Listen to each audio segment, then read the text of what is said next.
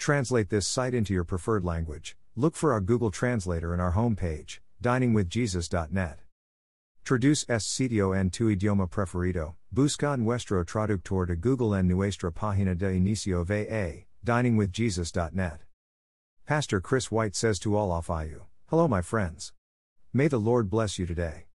Hola, mis amigos. Que el Señor luz bendiga. The phrase the body of Christ is a common New Testament metaphor for the church, all those who are truly saved. The church is called one body in Christ in Romans 12:5, one body in 1 Corinthians 10:17, the body of Christ in 1 Corinthians 12:27 and Ephesians 4:12, and the body in Hebrews 13:3. The church is clearly equated with the body of Christ in Ephesians 5:23 and Colossians 1:24. When Christ entered our world, he took on a physical body prepared for him. Hebrews 10:5, Philippians 2:7.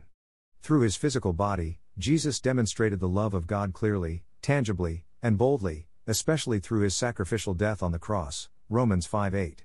After his bodily ascension, Christ continues his work in the world through those he has redeemed. The church now demonstrates the love of God clearly, tangibly, and boldly. In this way, the church functions as the body of Christ.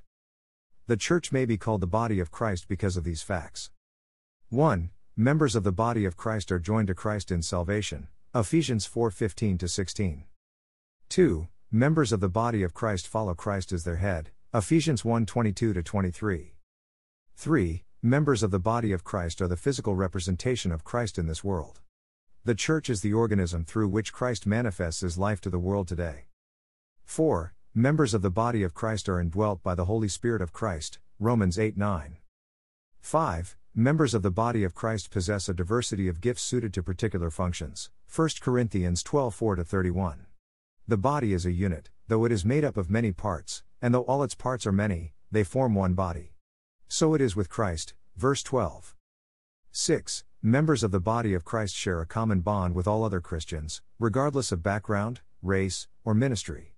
There should be no division in the body, but its parts should have equal concern for each other. 1 Corinthians 12:25. 7. Members of the body of Christ are secure in their salvation. John 10:28 30. For a Christian to lose his salvation, God would have to perform an amputation on the body of Christ. 8. Members of the body of Christ partake of Christ's death and resurrection. Colossians 2:12. 9. Members of the body of Christ share Christ's inheritance. Romans 8:17. 10. Members of the body of Christ receive the gift of Christ's righteousness. Romans 5:17.